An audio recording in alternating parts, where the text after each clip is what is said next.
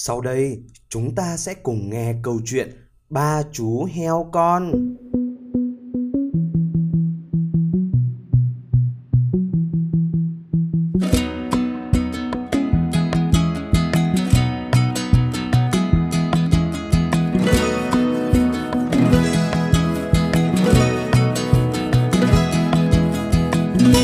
Ngày xưa ngày xưa, có một bà mẹ heo sinh được ba chú heo con. Anh cả là heo trắng, anh hai là heo đốm, còn em út là một chú heo hồng.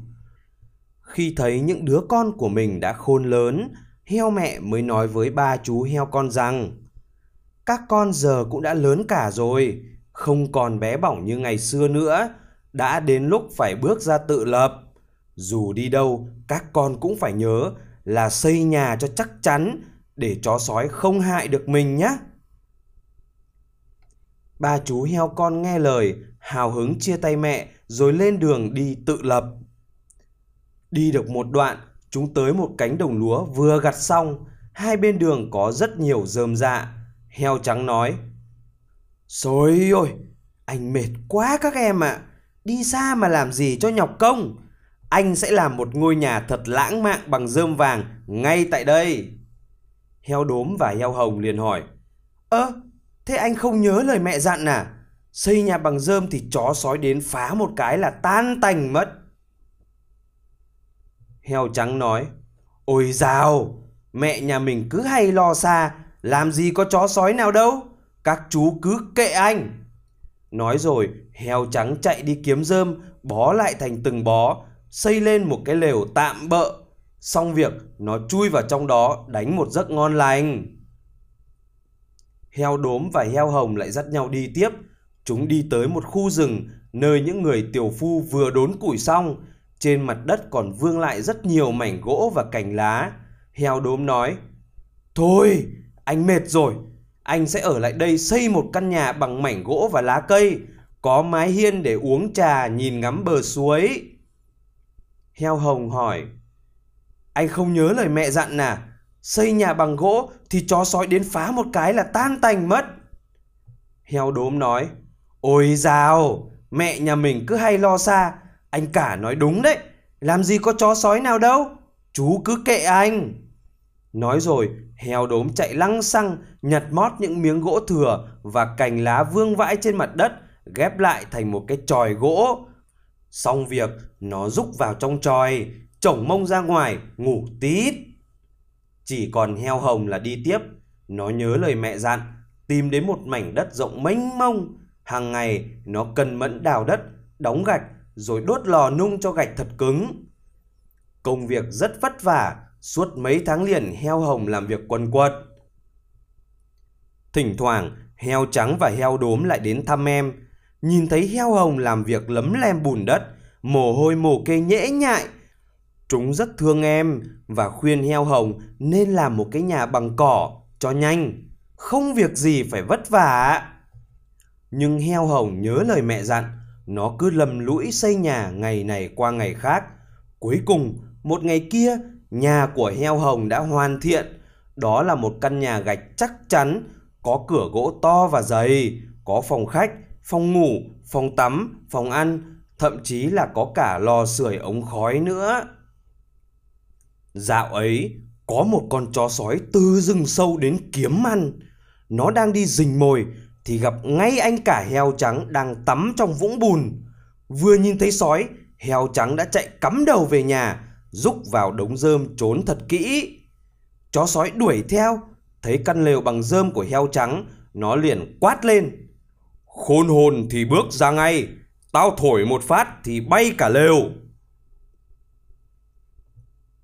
Heo trắng sợ quá, chỉ còn biết trốn trong nhà run lập cập. Chó sói thấy vậy thì càng thích chí. Nó hít một hơi thật sâu rồi thổi một cái. Gió nổi lên ấm ầm. Căn nhà rơm của heo trắng giã ra thành từng sợi rơm, bay biến ngay lập tức. Heo trắng đang rúc vào trong đống rơm thì tự nhiên thấy mông mát mát. Nó ngẩng đầu lên thì thấy cả căn nhà đã biến mất. Sợ quá, nó giống lên ép ép rồi chạy về nhà chú em heo đốm. Heo đốm đang nằm phưỡn bụng sưởi ngoài sân thì thấy anh cả chạy rẽ cả đất đến, đằng sau là chó sói đang đuổi theo giáo giết. Nó vội vàng mở cửa cho heo trắng chui vào tròi rồi cùng nhau đóng sầm cửa lại. Vừa nhìn thấy cái tròi bằng gỗ vụn của heo đốm, chó sói đã cười khanh khách. Nó lại quát. Khôn hồn thì bước ra ngay, tao thổi một phát thì bay cả tròi. Nhưng heo trắng và heo đốm đời nào dám ra. Chúng ôm nhau run lập cập. Chó sói liền hít một hơi, căng đầy lông ngực, rồi thổi một cái thật mạnh. Gió nổi lên ào ào. Căn tròi gỗ của heo đốm tan ra thành từng mảnh, bay biến luôn.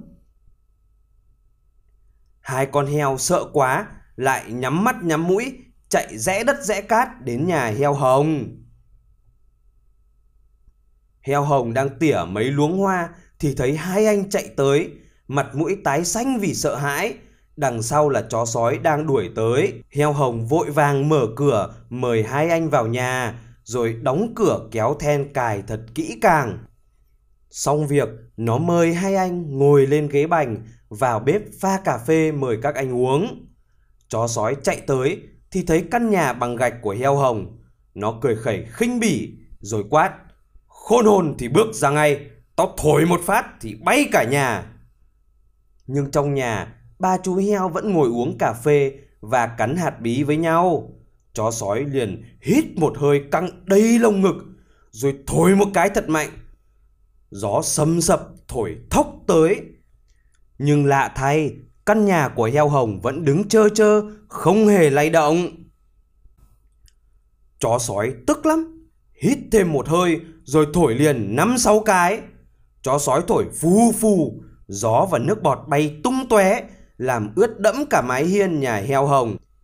Nhưng căn nhà vẫn cứ đứng yên, chẳng có gì lay động. Chó sói thổi mệt đứt cả hơi, nằm vật ra trước cửa thở hồng hộc. Lúc ấy, heo hồng liền nghĩ ra một kế lừa sói. Nó bảo với hai anh. Em đố các anh biết có cách nào mà vào được nhà em đấy. Heo trắng nói, nhà chú làm bằng gạch chắc chắn thế này, làm sao mà vào được?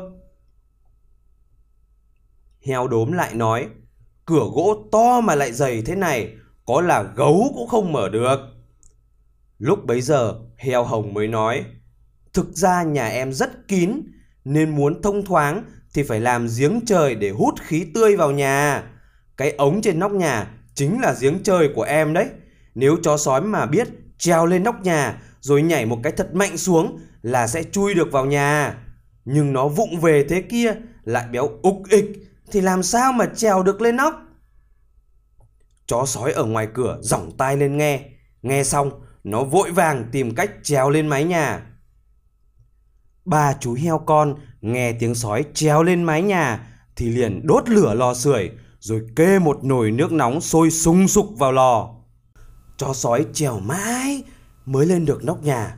Nó nhìn thấy cái ống khói thì tưởng là có giếng trời thật. Nó liền nhắm mắt nhắm mũi, nhảy một cái thật mạnh vào trong ống. Thế là chó sói rơi thẳng vào giữa nồi nước đang sôi sùng sục. Nó vùng vẫy được mấy cái thì chín nhừ luôn. Thật đáng đời tên gian ác. Ba chú lợn con thấy thế thì vô cùng mừng rỡ, nắm tay nhau nhảy múa. Từ đó, heo trắng và heo đốm cũng học cách đóng gạch xây nhà, chắc chắn y như lời heo mẹ đã dạy.